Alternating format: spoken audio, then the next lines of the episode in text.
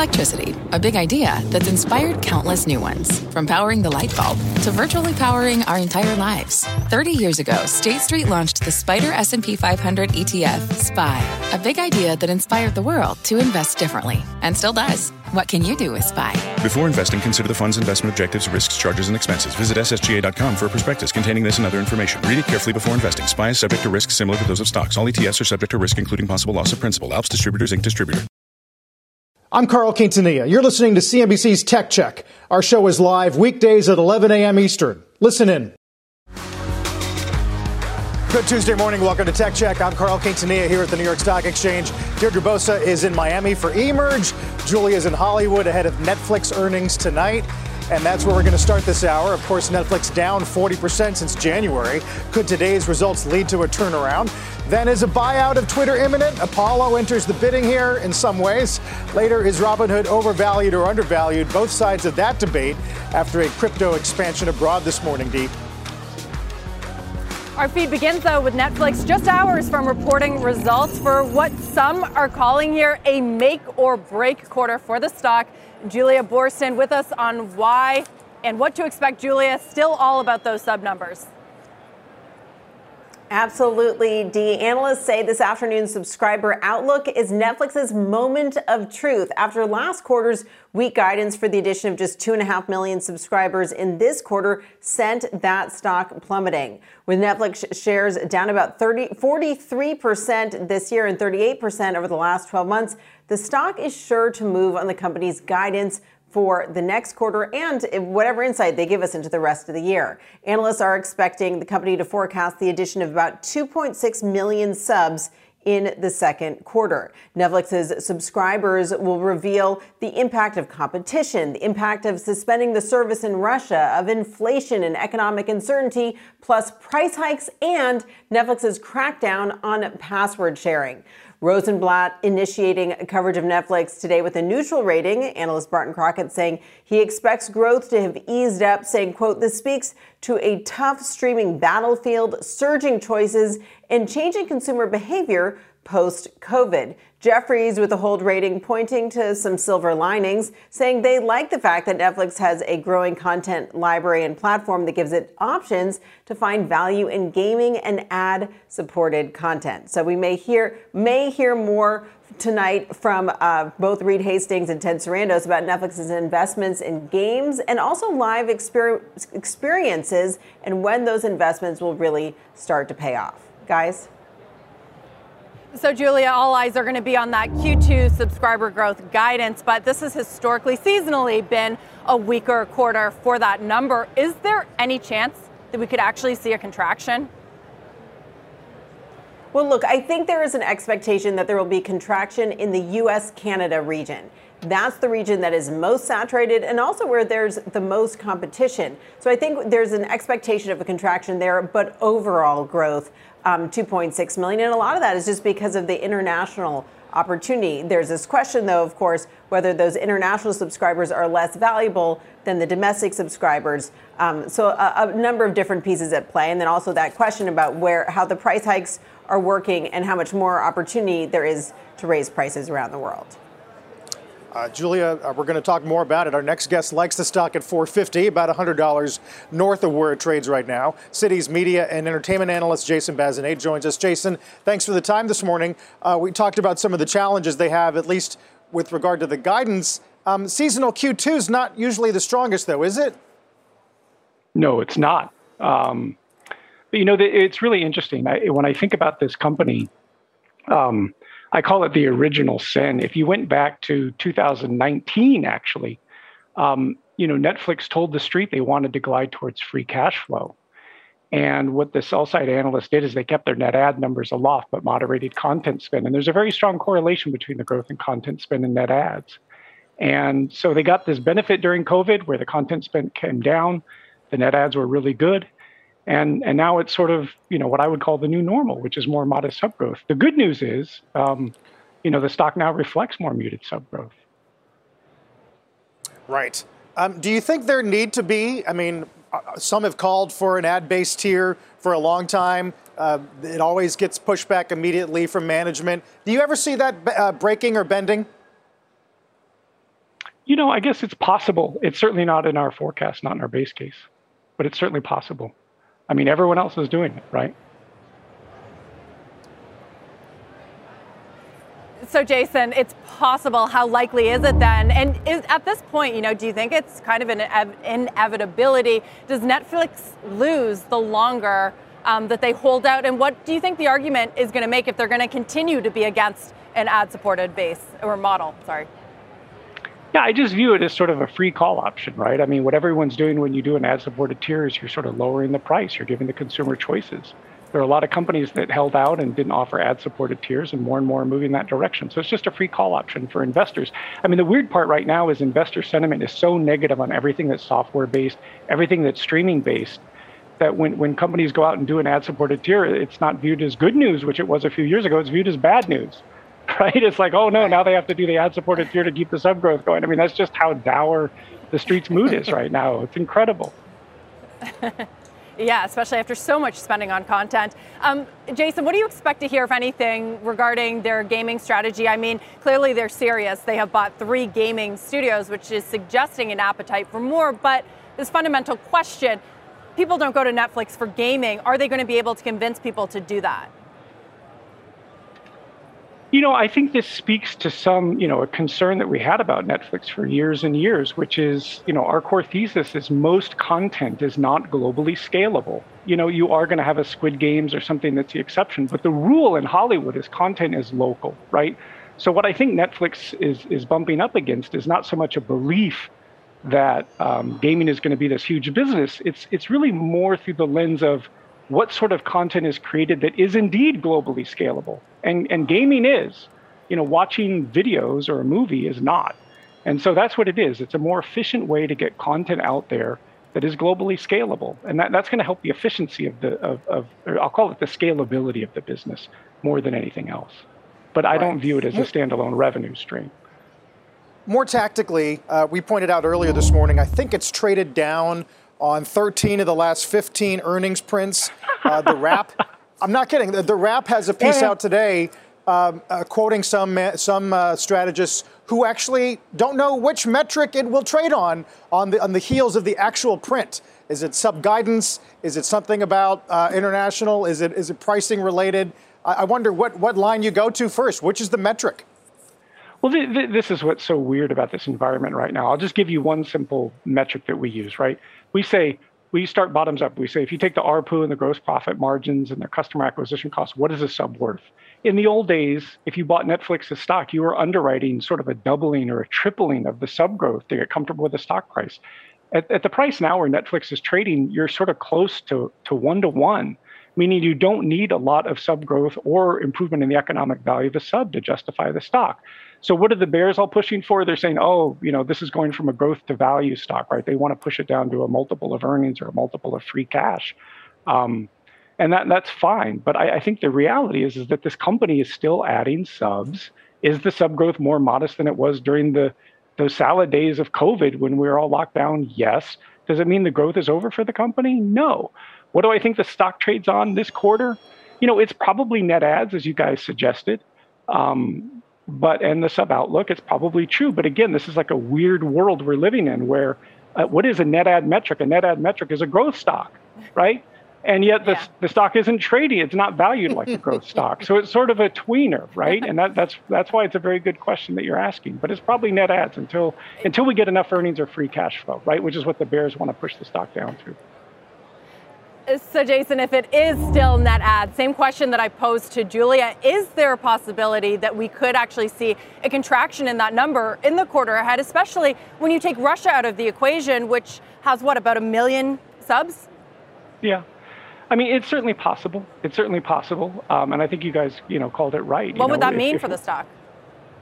If it was aggregate negative in, in for the quarter, yeah, I think it's it's probably down, right? right? People yeah, I would say probably down. You know, if we end up seeing negative subs, right, then then the Bears will win. It'll go, you know, to a pure value stock, right? People will sort of focus on the earnings and the free cash flow. We're almost at a point where you can justify the stock if you roll forward a bit on on earnings. The problem is is there's not a lot of free cash flow out of the company, right? And th- and that's the whole disparity mm-hmm. between earnings and free cash flow on Netflix is really content amortization. which is a whole nother debate that the street is having on whether or not this is a good business or not, right? And um, you know, TBD. But the, but that earnings and free cash flow have to converge. Whether the earnings come down and the free cash goes up is a TBD. Right. Well, management told us long ago that COVID was going to be a pull forward, and uh, it sure looks like they were right. We're going to see to what degree uh, tonight. Jason, thanks so much. Good to see you as always. Jason yeah, yeah, absolutely. Be well. We turn now to Twitter. Sources telling CNBC that private equity firm Apollo has now entered the ring to possibly help finance the takeover of Twitter. So, what would such a deal look like, and how likely is it to actually happen? Our Leslie Picker joins us with those details. Leslie. Hey, Deirdre. Yeah, this is really par for the course in buyouts. An asset like Twitter becomes, quote, in play, meaning that potential acquirers start informally circling private equity firms surface as potential bidders, and those who finance such offers start waving their hands, looking to get in on the action, having discussions with bankers and consultants and the like. Now, enter private credit funds. Yes, you may know Apollo for its buyouts. Think of things most recently like takeovers of companies such as Yahoo and Michaels, but Apollo actually has a massive credit arm as well, comprising more than $350 billion in assets. That's actually about 70% of the firm's total $500 billion in assets. Its credit arm is used to help other private equity firms finance takeovers. Apollo has partnered with tech buyout shop Thoma Bravo in the past, which is a firm that's rumored to be considering a bid. However, I haven't independently confirmed how serious that firm is with regard to a takeover of Twitter. Now, I'm told Apollo could also participate in some sort of preferred equity financing or PIPE as well, but again, all of this incredibly early stage, very exploratory. A source tells me Apollo at this point in time is not interested in buying Twitter, but like anyone in the financing business, is seeing whether they can provide support from a debt or equity side to help someone else, be it Elon Musk or another PE firm, buy this asset, guys. Uh, Leslie, I guess the magic question is going to be whether there's a universe of players beyond Apollo that might be considering the same thing, or do you think the road sort of sort of ends with them?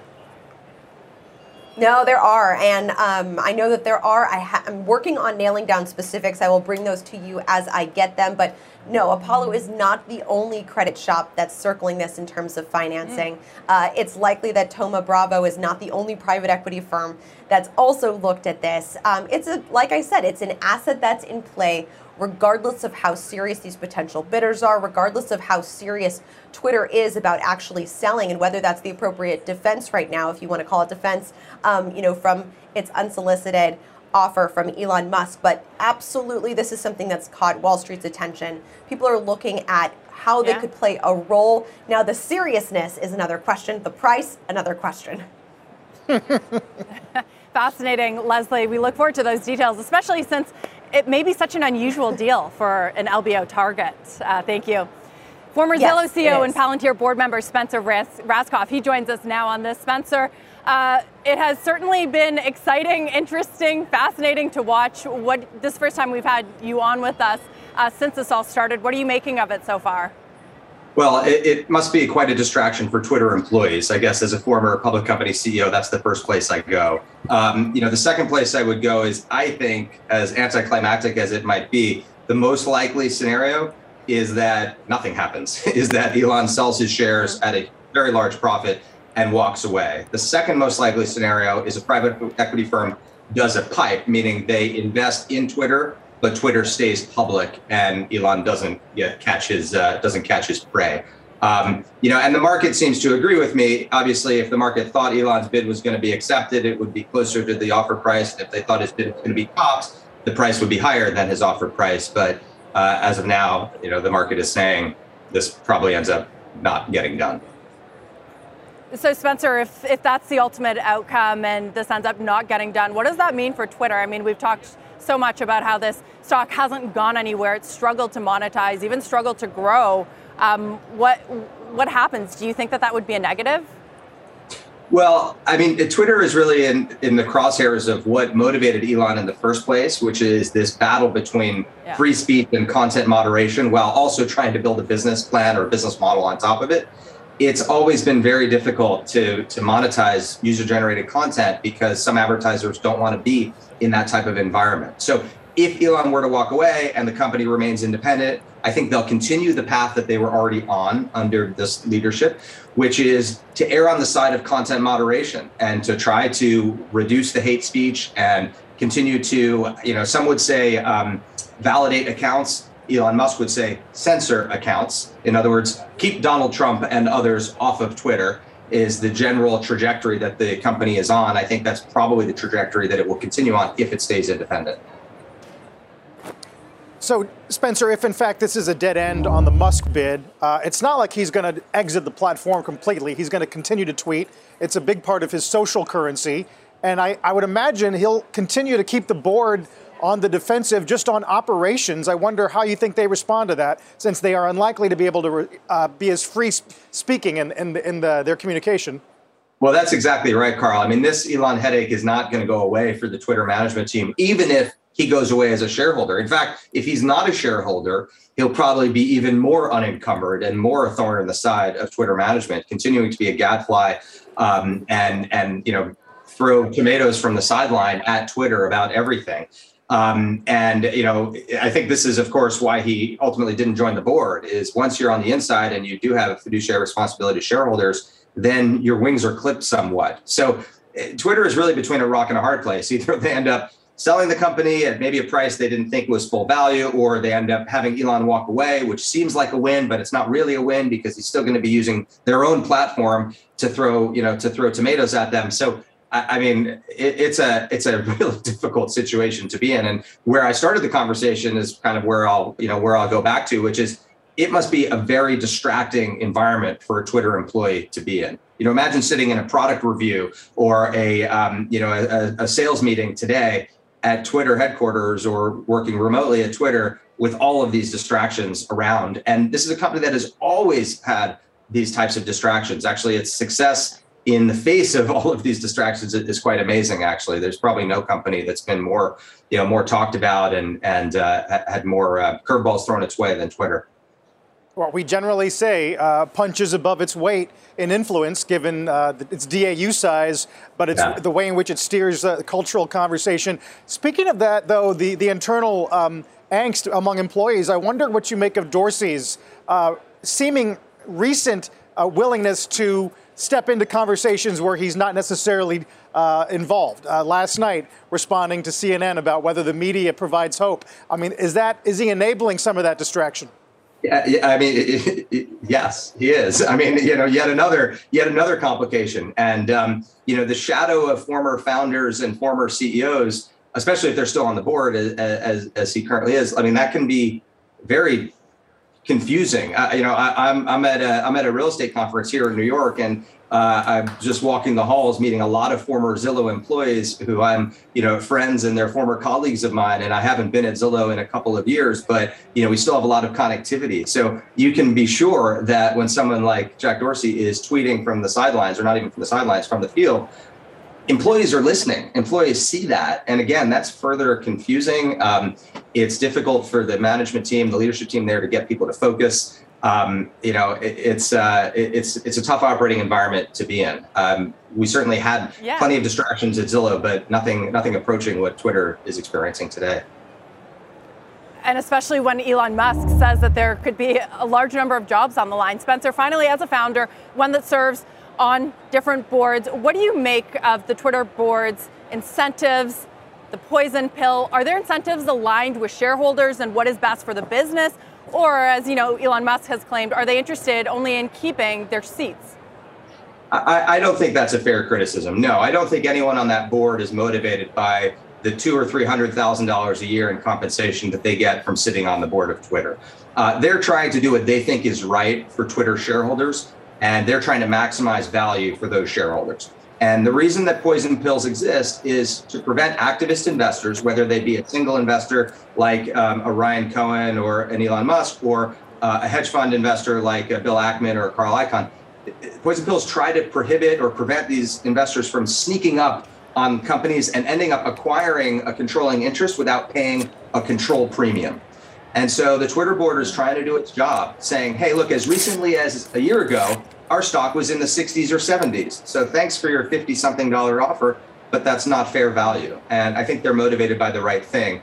Um, uh, you know, but um, uh, you know, but but again, they have their work cut out for them, and they're absolutely under a bright shining light and under the media's glare as we're all watching what they do as they try to navigate yeah. not just any activist investor, not just the richest person in the world, but the most successful entrepreneur of all time and a sitting CEO of two massive companies. I mean, this is not just any old hedge fund activist. This is Elon Musk. So it's uh, you know it is a hairy, hairy situation to be to find yourself in. yeah, indeed. Uh, well said, Spencer. Thanks for being with us, Spencer Rascoff. Thank you.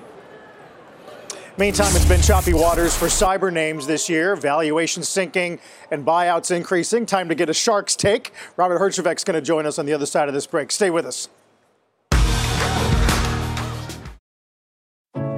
What does it mean to be rich?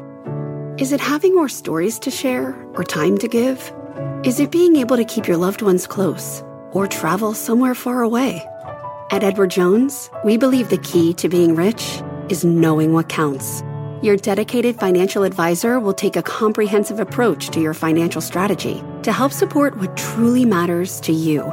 EdwardJones.com slash find your rich. Edward Jones, member SIPC.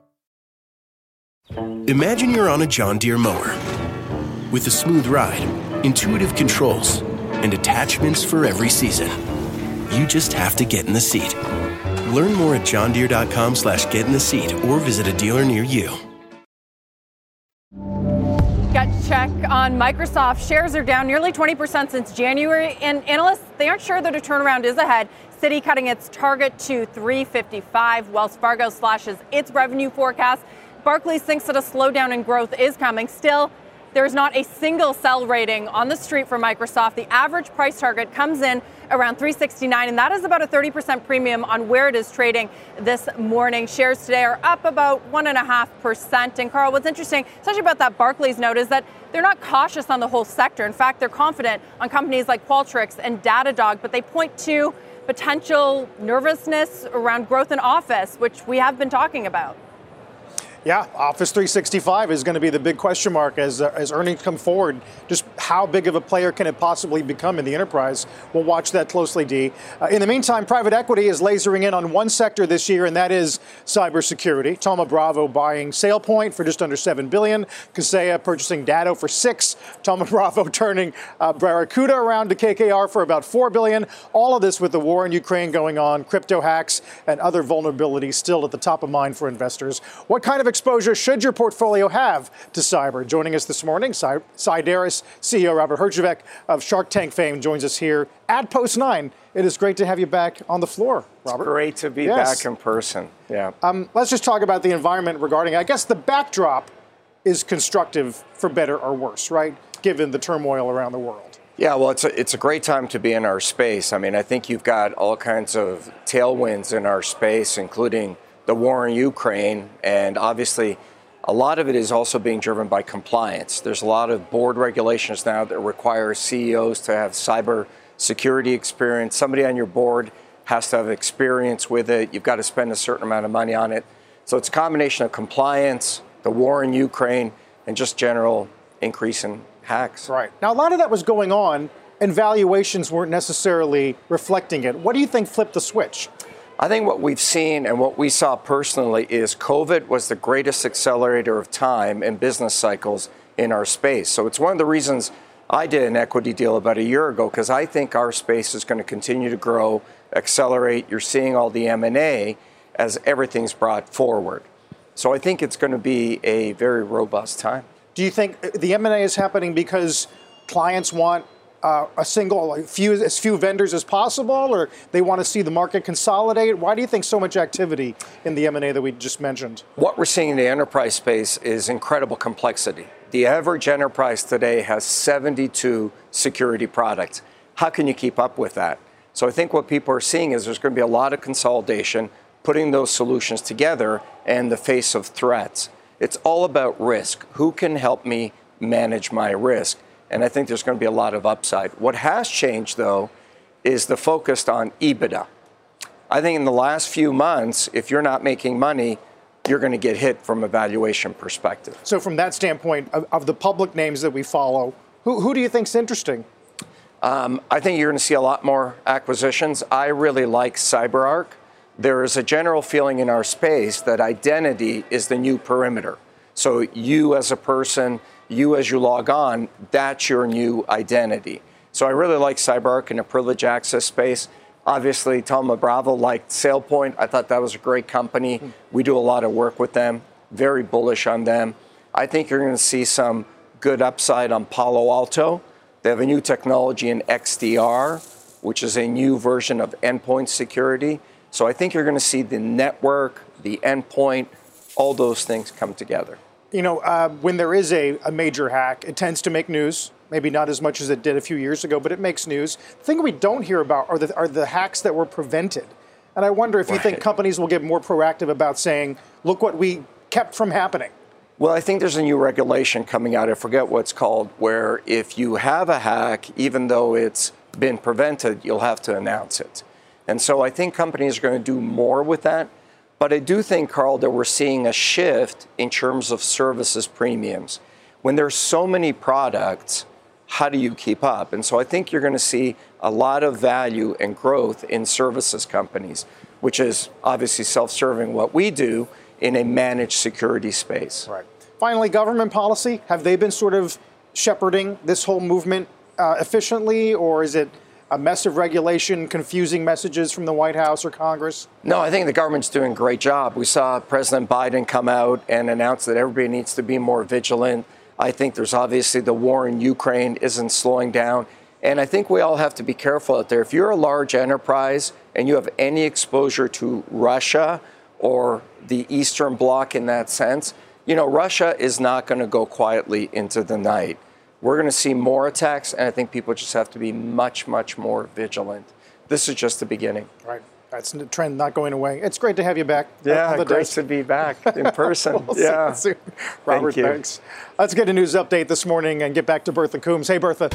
Hey, Carl. Good morning to you. Shares of American campus communities are soaring 13% today. The company will be taken private by Blackstone for nearly $13 billion, including debt. Blackstone appears to be anticipating higher rents for student housing as colleges reopen after COVID. Despite higher mortgage rates, U.S. housing starts edged up three tenths of a percent in March, but starts for single-family homes fell by 1.7 percent. Johnson & Johnson will stop providing revenue guidance for its COVID vaccine, citing uncertainty over demand and a global supply surplus. It also lowered its full-year earnings and revenue guidance. The stock is up 4% to an all-time high, with Wall Street apparently focusing on J&J's better than expected quarterly profit. And in an example of wage inflation in a tight jobs market, Verizon Wireless is raising its minimum wage to $20 an hour for customer service and retail employees. It's also offering a signing bonus for retail specialist and assistant manager positions. A lot of folks getting higher wages these days, Deirdre.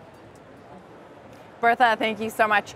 Meanwhile, we have some breaking news on Disney. Julia back with that. Julia, what's going on?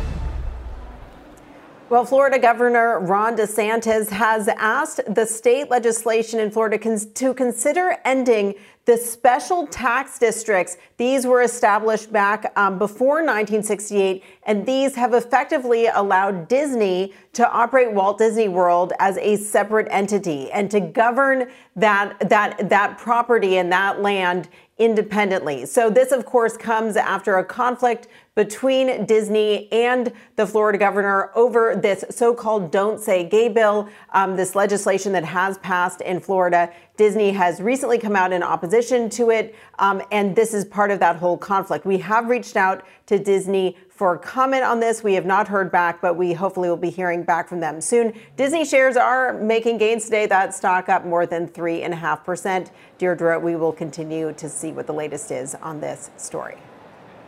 Yeah, we know you'll bring us any developments. Uh, Julia, thanks so much for that. Meanwhile, keep an eye on Plug Power today. The hydrogen company inking a deal with Walmart to deliver up to 20 tons of liquid hydrogen per day to power their fulfillment centers and vehicles. Shares, they are popping some 8% on that news. More tech check after the break. Stay with us. Hi, I'm Ben. I suffer from a condition called writer's block. It strikes when I'm at work. That's why I choose Canva Magic Write It works fast, generating texts in seconds thanks to AI. Common side effects include increased productivity, compliments from coworkers, feelings of satisfaction. Now I can say bye bye to writer's block. Ask your boss if Canva Magic Write is right for you at canva.com, designed for work. Canva. This podcast is supported by FedEx. Dear small and medium businesses, no one wants happy customers more than you do. So you need a business partner just like you. Like FedEx, who understands your passion for serving your customers because they have the same commitment towards you. That's why FedEx offers you picture proof of delivery, packageless and paperless returns, as well as weekend home delivery to 98% of the U.S. on Saturday and 50% on Sunday. See the FedEx service guide for delivery information. What's more, FedEx Ground is faster to more locations than UPS Ground. Trust FedEx for timely deliveries. See what FedEx can do for your business. Absolutely, positively FedEx. It's been a volatile ride lower for the NASDAQ since January, but what are the names avoiding the instability? Dom Chu joins us to break down the action. Dom, we got to be talking relative instability here. It's all relative, right? So markets, to your point, Deirdre, are all about relativity. And when it comes to volatility, it's the same kind of story. So we took a look at a measure of volatility called market beta. It basically measures how much a stock moves in and out or up and down compared to the broader market overall. Now, the reason why we're looking at these three sectors, consumer discretionary, technology, and communication services, is because these three sectors are the three worst performing sectors in the entire S&P 500 on a year-to-date basis and you could make the case that they're the most important because they house many of the biggest stocks out there that have a huge effect on the way the markets work especially with the Nasdaq and the S&P 500. So, if you take a look at the market betas for each of these particular stocks versus what happens with the market overall, the ones that have the most volatility compared to the broader market in the U.S. are maybe names that you're not unfamiliar with at this point. If you take a look, the mo- one of the most volatile ones compared to the broader market is and has been Tesla over the last several years. Now, we looked at the three year beta. According to data from FactSet, Tesla right now has a market, or a beta rather, of 2.8 versus the broader market, which we'll just say is 1. Now, that's a, that's a big deal. DXC technology is closer to around 2.4, so more than twice as volatile as the market, up or down. And then Etsy is at 2. So three of the most volatile names with regard to the relative volatility in the market are those three in those sectors. Meanwhile, some of the ones with the least amount of volatility, which don't move nearly as much up or down when the markets move up or down, are three very large cap, mega cap names that we've come to know very well as well. Microsoft has a beta below one, closer to 0.9. Oracle is closer to around 0.8, and Intel is about 0.6. So these large slash mega cap technology oriented names do not move as much up or down with the broader market overall. So, Deirdre, when it comes to volatility, yes, relative is the key word there. And by the way, if you're curious or if viewers are curious, over on my Twitter feed at the Domino, I put out the 10 biggest market cap companies in those three sectors and what the market beta is for each of them. It's pretty interesting. Tesla 2.8, but hmm. Apple is 1.4, and Meta Platforms is pretty close to that same amount as well. So, huh. just some more information for you guys, Deirdre. I like that. You shouldn't be necessarily surprised by Tesla, but for such a big stock, a big market cap, to be that volatile is interesting. Dom, thanks for that look. You got it. Next up, we are talking tech with AOL co founder Steve Case. Don't go away. The NASDAQ is up nearly 2% right now, the Dow up nearly 400 points, and big tech is gearing up to report earnings next. Alphabet, Microsoft, Amazon, Apple, they're all on deck in the coming weeks. Here with me now, Miami AOL co founder and Revolution chairman Steve Casey is also the author of the upcoming book, Rise of the Rest How Entrepreneurs in Surprising Places Are Building the New American Dream. Steve, it is great to have good you. To good to be here in Miami, a rising, rising city, rising the rest. Exactly, a perfect example. Exactly. I know we were on the main stage yesterday. We had a great conversation. We can continue that. You know a thing or two about big tech, having mm. run AOL, right. seeing its dominance. Um, when you look at the tech giants today and their dominance, do they stay on top over the next decade? What do you look for? Is it possible to sort of discern that quarter to quarter?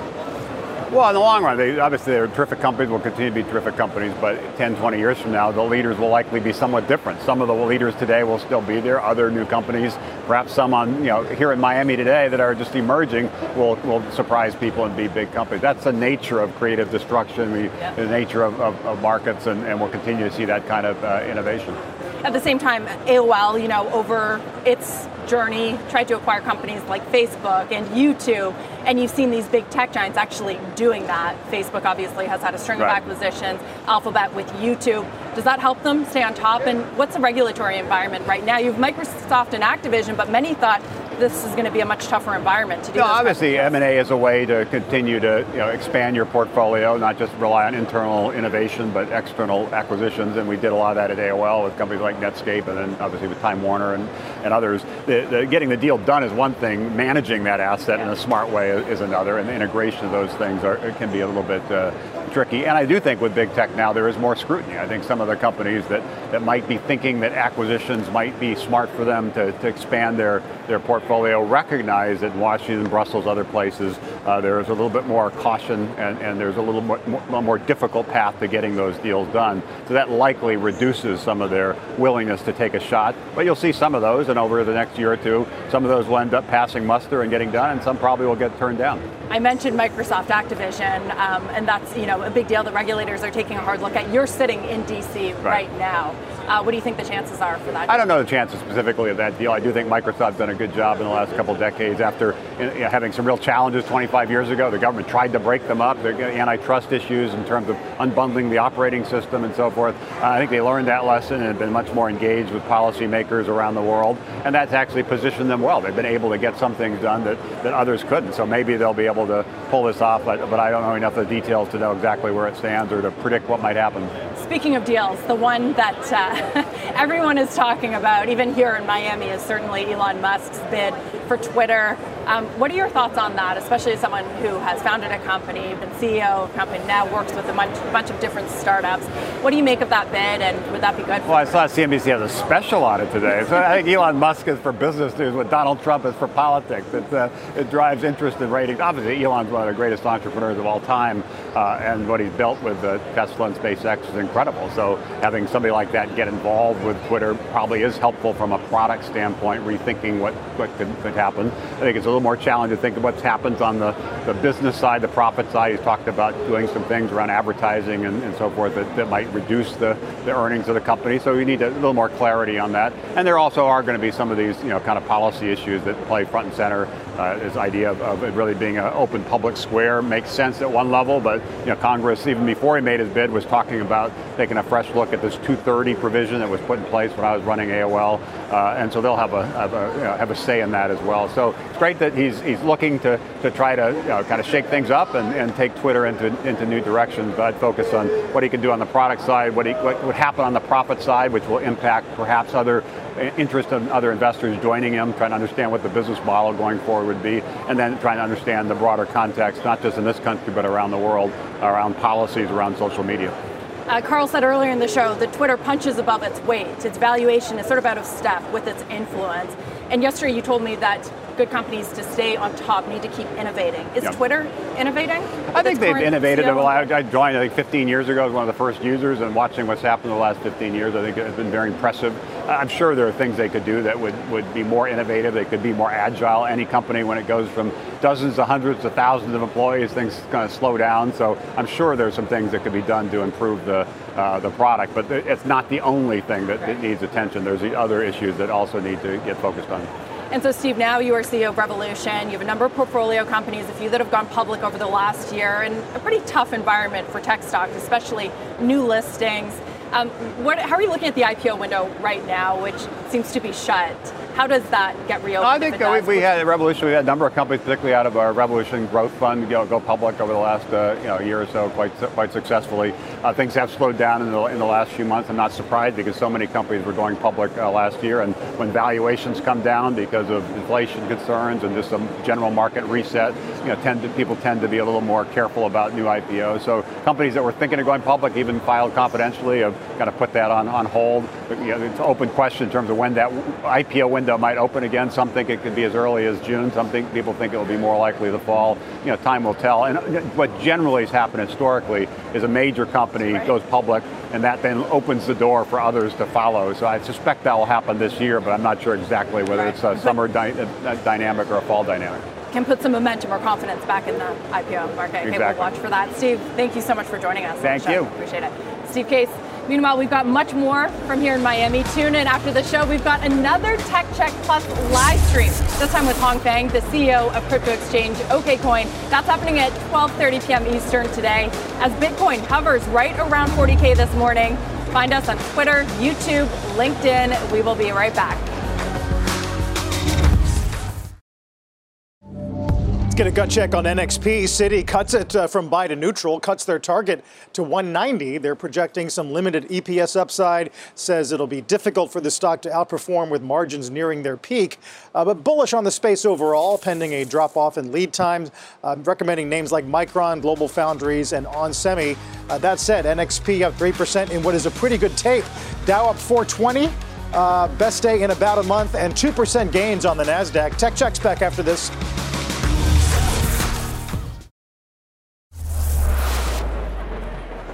Nasdaq continues to be up some 2% this morning, and Robinhood is doing some M&A this morning. But given the stock is almost 90% off its highs of the year, uh, Kate Rooney joins us here in Miami with that news. And today's edition of Undervalued and Overvalued. Kate, I'm so glad you could join me here in Miami. I know it's great to be here in person, Dees. I love this game, undervalued or overvalued.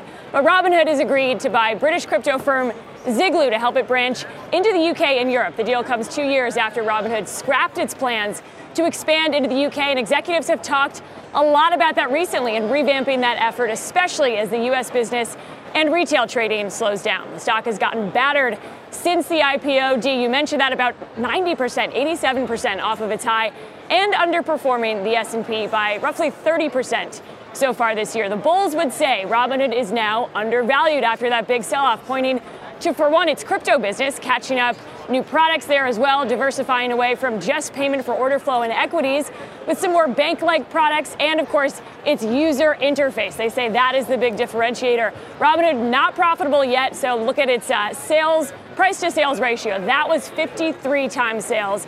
Last year, it's now come down to around five times sales, so more in line with your typical brokerage name. Charles Schwab, for example, trades at about 7.5 times sales at this point. Uh, Robinhood, again, not profitable, but those who think that it's overvalued would talk about that. They also point to some of the slowing growth, the lower average revenue per user, and Wall Street is still pretty lukewarm on this name. Target uh, average price target now 16 bucks, and half of analysts have a hold on the stock team. So let's talk about the bull case. Yeah. It's crypto business. I mean, yes. we talked to the CEOs of different crypto platforms, and there's a price war going on in terms of fees. Yep. Um, it's so this exciting young user base that Robinhood had, that everyone was talking about at the IPO, just hasn't materialized into cross-selling products, buying other things. It's yeah. still payment for order flow, essentially, right? Yeah, that's right. No, it's such a good point on the crypto business. They were here at Bitcoin 2022, and they have a more of a presence in crypto. They've tried to compete on that zero fee uh, low margin side of the business and said, you know, we actually have offered free trading. They've predicted the same phenomenon that we've seen with the brokerage firm, the same reason Jim Chanos is shorting Coinbase, that they say fees are going to have to come down, we're going to see compression. So they're betting that they will have sort of an edge there. But you're right on the younger user base, they've had to move into things like 401ks yeah. and some of the stuff that's not as exciting as maybe trading options or crypto. But yeah, they, it's, it's a long-term strategy. They would say, and the bulls would say, this is going to be the single money app but a lot of other fintechs are going for the exact same goal. Yeah, competition certainly. Yeah. All right, guys, thanks. Uh, Robinhood, meantime, not the only fintech player taking a hit this month. Keep your eye on Affirm. Stock is down more than 20% since the beginning of April and now hovering 80% off the highs of the year. Stay with us. One more thing this morning, and that's who could buy Twitter. Here's David Faber this morning. The more I report, the less I believe there's anybody else that really could show up here. Um, private equity is not real. That's also marketing. I'm sorry, Orlando Bravo. Good for you. Right. You're not doing this deal. I mean, come on. David, but what do you uh, the, hear the about? equity check would need to be 30, 40 bill. You, you can't lever this asset effectively. The rates of return don't work for you. What are you going to do? Seven private equity firms? No. no. Um, and strategics. Disney, no way. No. Salesforce, I'll leave it to you. Uh uh no way. No way. Um, Snap. You kidding me? Okay. Uh, relatively skeptical about uh, the path forward here for Musk or another bidder, D. I don't blame him. I mean, he makes some good points. However, what I would say to that is don't necessarily sleep on big tech. Would regulators rather a big tech company have it than maybe Elon Musk? And what about all of those crypto billionaires, Carl, or Dow? I mean, these are all kind of new money options, potentially. I don't know. Yeah, we're going to watch it obviously as the uh, the episode unfolds. Don't forget Netflix and IBM tonight. You've been listening to CNBC's Tech Check. You can always catch us live weekdays at 11 a.m. This podcast is supported by FedEx. Dear small and medium businesses, no one wants happy customers more than you do. So you need a business partner just like you. Like FedEx, who understands your passion for serving your customers because they have the same commitment towards you. That's why FedEx offers you picture proof of delivery, packageless and paperless returns, as well as weekend home delivery to 98% of the U.S. on Saturday and 50% on Sunday. See the FedEx service guide for delivery information. What's more, FedEx Ground is faster to more locations than UPS Ground. Trust FedEx for timely deliveries. See what FedEx can do for your business. Absolutely, positively FedEx.